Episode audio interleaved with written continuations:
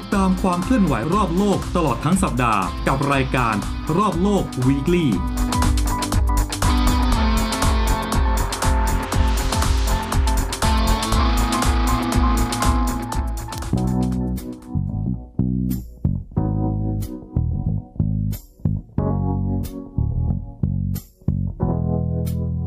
knew the signs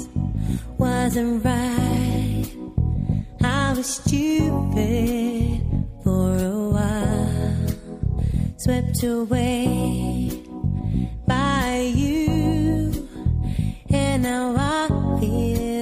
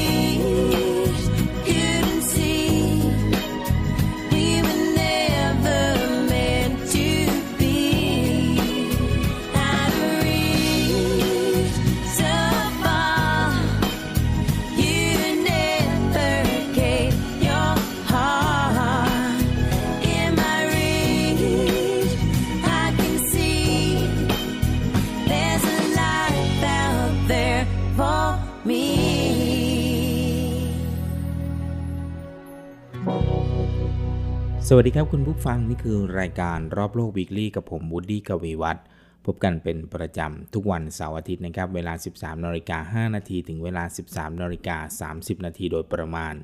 ทางสถานีวิทยุเสียงจากทหารเรือ และอีกหลากหลายช่องทางนะครับทั้งทางเว็บไซต์และแอปพลิเคชัน เสียงจากทหารเรือ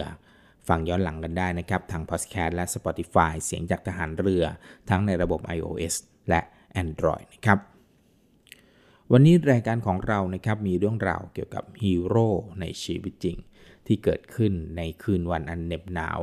โดยเมื่อเดือนธันวาคมของปีที่ผ่านมานะครับได้เกิดพายุหิมะอันรุนแรงโหมกระหน่ำเข้าสู่เขตอิริคาวตี้ของรัฐนิวยอร์ก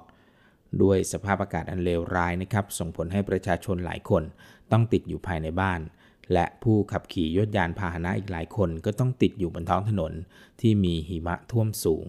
และก็มีหลายคนนะครับที่เกือบต้องตายในสภาพอากาศที่เลวร้ายเช่นนั้น หากแต่ได้เกิดมีฮีโร่คนหนึ่งนะครับ ได้นำพาให้พวกเขานั้นสามารถรอดชีวิตมาได้ เดี๋ยวเราจะไปติดตามเรื่องนี้กันในรอบโลกไฮไลท์ รอบโลกไฮไลท์สืบเนื่องมาจากเมื่อช่วงปลายปีที่ผ่านมานะครับได้เกิดพายุ ไต้ฝุ่นฤดูหนาวพัดถล่มทางตอนกลางของสหรัฐ จนทำให้เกิดสภาวะอากาศที่หนาวเย็นจัดถึงลบ 50 องศา ในหลายเมืองของสหรัฐนะครับ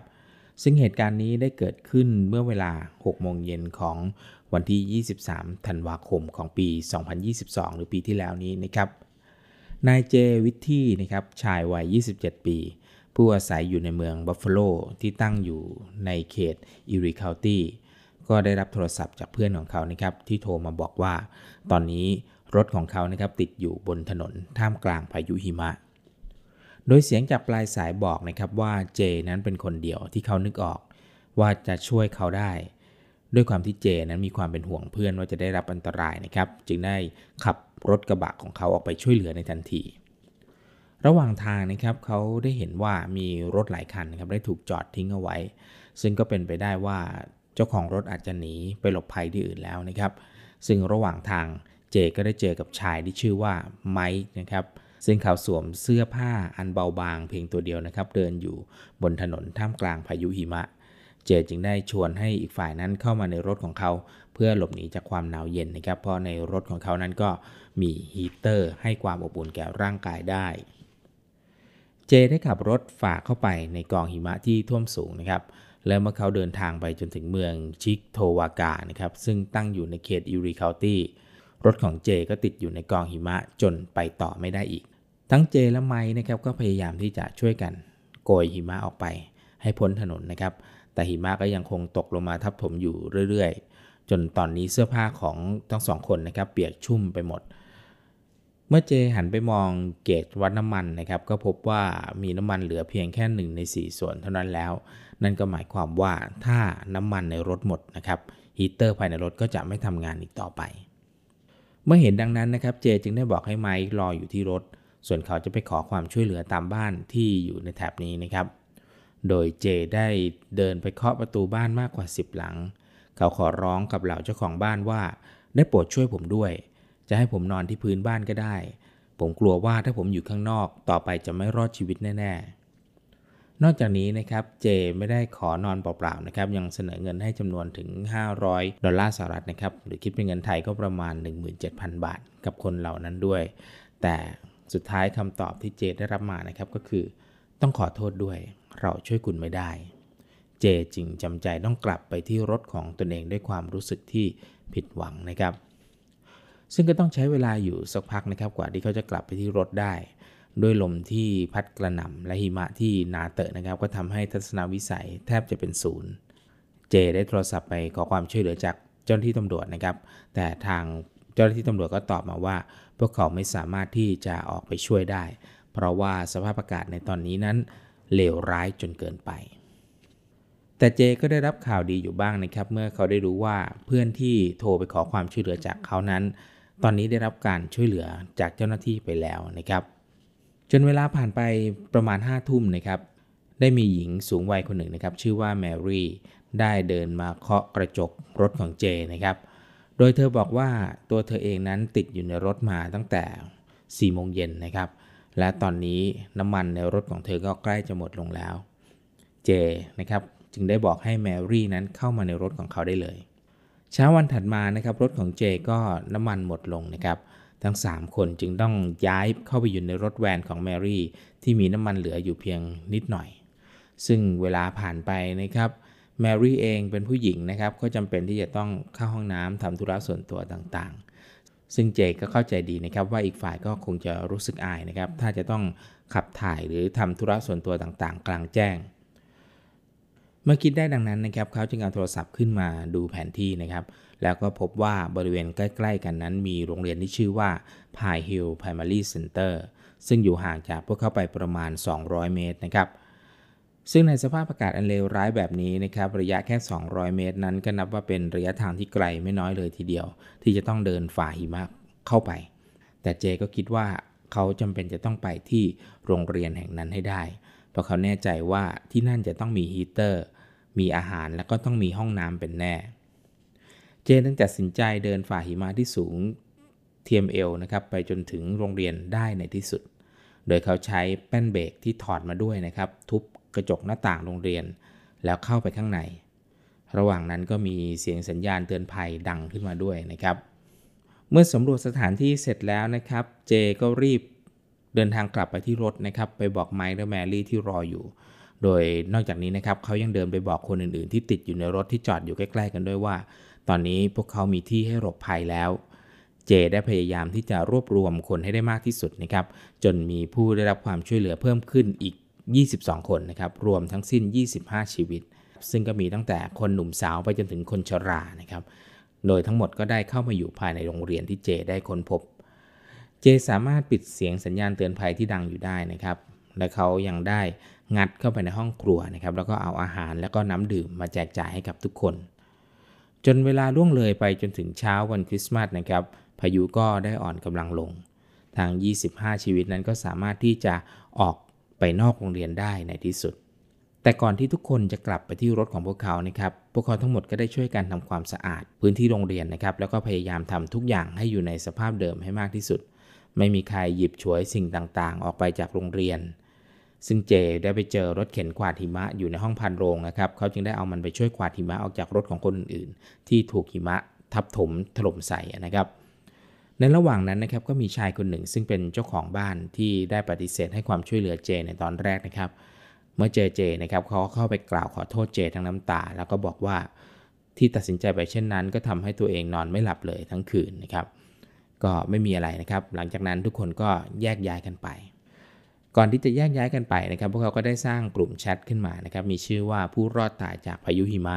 ซึ่งทั้งหมดก็ได้วางแผนกันนะครับว่า หลังจากรอดชีวิตไปได้แล้วก็จะไปปิกนิกกันในช่วงหน้าร้อนปีหน้านี้นะครับเจจัดการซ่อมหน้าต่างที่เขาทำแตกไปนะครับ ด้วยเทปกาวแล้วก็กระดาษลังที่เขาหาเจอ เขาพยายามซ่อมมันให้ดีที่สุดนะครับ โดยเมื่อทุกคน กลับไปหมดแล้วนะครับ ก็ยังเหลือเจอยู่ที่โรงเรียนต่อจนถึงเวลาสองทุ่มของวันคริสต์มาสเขาจะไม่กลับออกไปนะครับ จนกว่าจะแน่ใจว่าทุกคนนั้นเดินทางถึงบ้านปลอดภัยดีแล้ว และก่อนที่เจจะออกจากโรงเรียนไปนั้นนะครับ เขาได้ทิ้งจดหมายฉบับหนึ่งเอาไว้ด้วย ในเวลาต่อมานะครับตำรวจก็มาตรวจที่โรงเรียนนะครับ หลังจากที่มีเสียงสัญญาณเตือนภัยดังขึ้น พวกเขาก็ได้พบกับหน้าต่างที่แตกนะครับ แล้วก็จดหมายที่เจได้เขียนทิ้งเอาไว้นะครับ มีข้อความว่า ถึงใครก็ตามที่อาจจะเป็นกังวลกับสิ่งที่เกิดขึ้น ผมต้องขอโทษด้วย ที่ได้พังหน้าต่างและห้องครัวของโรงเรียน ผมติดอยู่ที่นี่ตั้งแต่สองทุ่มของวันศุกร์และต้องนอนหลับในรถกับคนแปลกหน้าอีกสองคน ผมแค่พยายามเอาชีวิตรอด นอกจากนี้ยังมีคนแก่อีก7คนติดอยู่ที่นี่ด้วย และน้ำมันรถของพวกเขาก็หมดลง ผมจำเป็นต้องทำแบบนี้เพื่อช่วยทุกคน และให้พวกเขาได้มีที่หลบภัย รวมทั้งอาหารและห้องน้ำ สุขสันต์วันคริสต์มาสครับ จากเจ โดยเมื่อตำรวจได้อ่านจดหมายนะครับ ก็จึงไปดูกล้องวงจรปิด ก็ได้เห็นใบหน้าของเจอย่างชัดเจนนะครับ เพราะเขาได้นำภาพนั้นไปโพสต์ในโซเชียลมีเดียนะครับ เพื่อตามหาชายที่บุกเข้ามาในโรงเรียน แต่ที่ตามหานะครับตำรวจนั้นไม่ได้ต้องการที่จะตั้งข้อหาใด ๆ กับเขานะครับ ตรงกันข้ามกันคือเขาอยากจะกล่าวสรรเสริญเจด้วยซ้ำนะครับ โดยตำรวจได้กล่าวนะครับว่าทางเราได้ดูวิดีโอจากกล้องวงจรปิดแล้ว แล้วก็ได้เห็นภาพของคนที่ต่างก็ช่วยดูแลซึ่งกันและกันนะครับ กลุ่มคนที่น่าทึ่งเหล่านี้ได้ช่วยกันดูแลและสร้างที่พักพิงขึ้นมา ซึ่งเราต้องการที่จะระบุตัวของคุณเจ และก็อยากจะให้เขารู้ว่าการกระทำของเขานั้น ได้ช่วยหลายชีวิตเอาไว้ ซึ่งในเวลาต่อมานะครับทางตำรวจก็ได้หาตัวเจจนเจอนะครับ รวมถึงคนอื่น ๆที่ออยู่ในกลุ่มนั้นนะครับ โดยพวกเขาได้มารวมตัวกันอีกครั้งที่สถานีตำรวจของเมืองชิกโทวากา ซึ่งเจก็ได้ให้สัมภาษณ์กับสำนักข่าว NBC นะครับว่า เรื่องของเขาหวังว่าจะกลายเป็นแรงบันดาลใจให้กับคนอื่นๆได้บ้าง ซึ่งเขาหวังนะครับว่าผู้คนจะได้ตระหนักถึงความสำคัญของการมีน้ำใจ และการทำสิ่งที่ถูกต้องเพื่อช่วยเหลือคนอื่น และนั่นก็เป็นเรื่องราวของฮีโร่ในชีวิตจริงนะครับที่ไม่ต้องมีพลังวิเศษอะไร มีเพียงแค่น้ำใจและก็จิตใจที่มุ่งมั่นจะช่วยเหลือผู้อื่นนะครับก็สามารถเป็นฮีโร่ที่ช่วยชีวิตผู้อื่นได้ เช่นเดียวกัน เดี๋ยวในช่วงนี้เราพักกันสักครู่นะครับเดี๋ยวกลับมาในช่วงหน้ากับสรุปข่าวรอบโลกครับ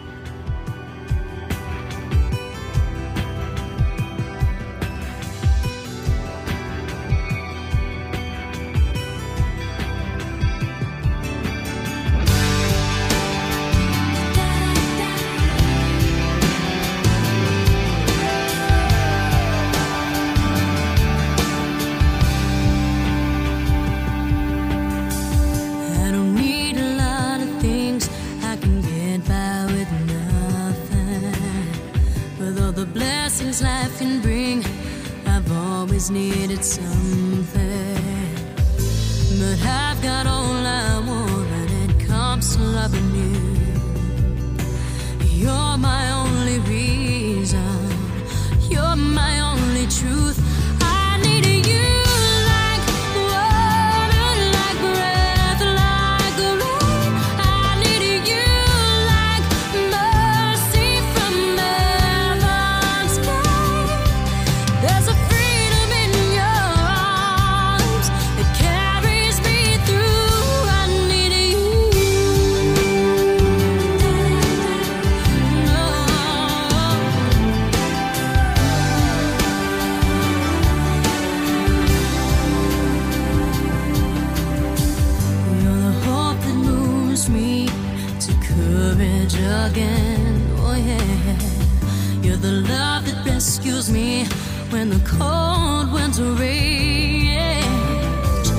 It's so amazing, cause that's just how you are. And I can't turn back now, cause you brought me too far.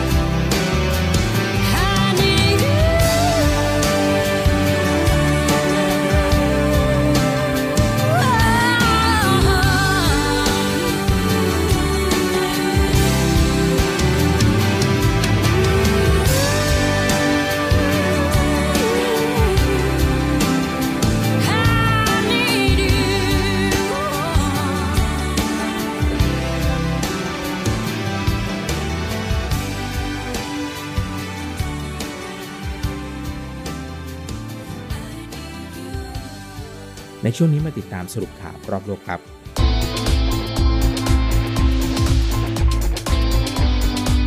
สมเด็จพระสันตะปาปาฟรานซิสทรงเป็นประธานในการประกอบพิธีมิสซาพระศพ ของอดีตสมเด็จพระสันตะปาปาเบเนดิกต์หรืออดีตโป๊ปเบเนดิกต์ที่ 16 ที่จัตุรัสเซนต์ปีเตอร์ นครวาติกัน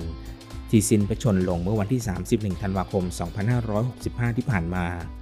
โดยพระศพของโป๊ปเบเนดิกต์ได้นำไปประดิษฐานที่สุสานใต้มหาวิหารเซนต์ปีเตอร์ ตามพระประสงค์ของพระองค์ ซึ่งเคยเป็นจุดที่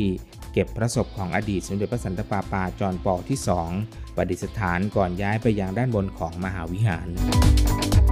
หุ้นเอเชียปรับตัวสูงขึ้นเนื่องจากเหล่านักลงทุนมีความหวังต่อการที่จีนเปิดประเทศจากสถานการณ์โควิด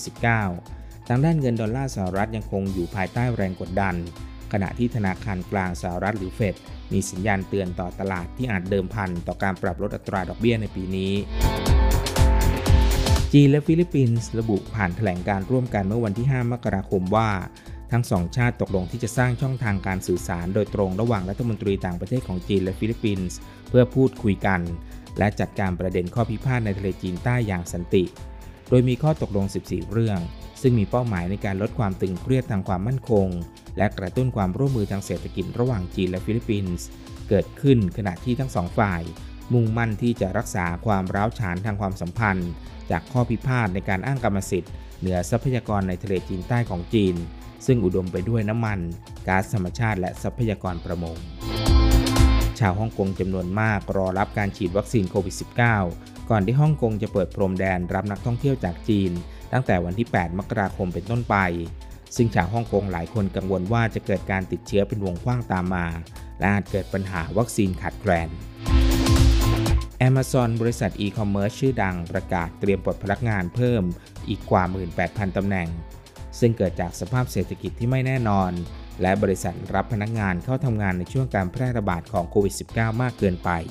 โดยจะปลดพนักงานบางส่วนในทวีปยุโรปก่อน และพนักงานที่ถูกปลดจะได้รับแจ้งจากบริษัทตั้งแต่วันที่ 18 มกราคมเป็นต้นไป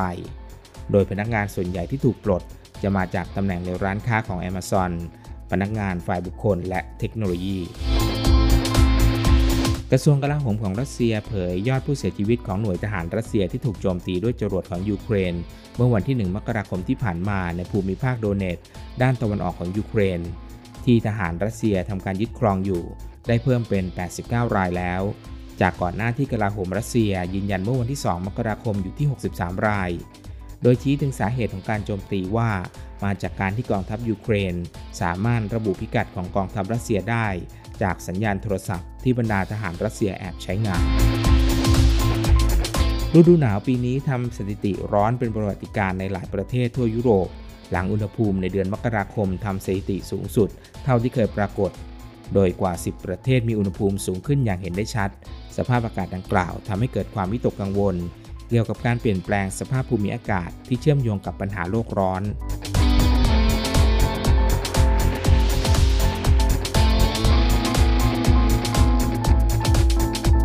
และทั้งหมดคือรายการรอบโลกวิกฤตในวันนี้นะครับ พรุ่งนี้วันอาทิตย์ยังคงติดตามรายการของเราได้ในเวลาเดิม 13นาฬิกา5นาทีถึง 13นาฬิกา30นาทีนะครับ ทางสถานีวิทยุเสียงจากทหารเรือ และหลากหลายช่องทางนะครับทั้งเว็บไซต์และแอปพลิเคชันเสียงจากทหารเรือ ฟังย้อนหลังกันได้ทาง Podcast และ Spotify นะครับในชื่อเสียงจากทหารเรือ ทั้งในระบบ iOS และ Android วันนี้หมดเวลานะครับต้องลาไปก่อนวอลลี่เลสสมายมัวกังวลให้น้อยยิ้มให้มาก สวัสดีครับ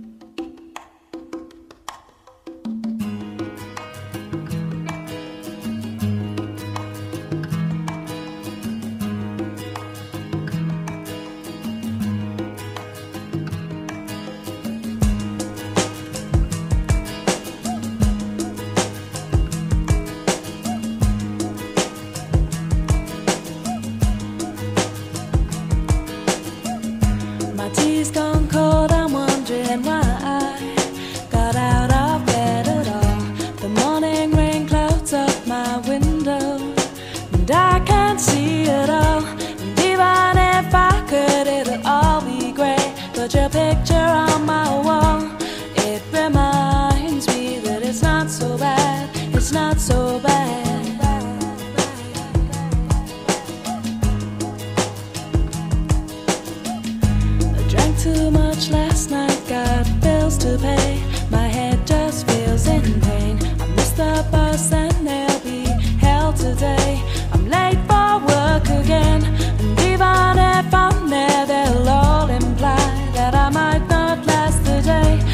when you call me, and it's not so bad, it's not so bad.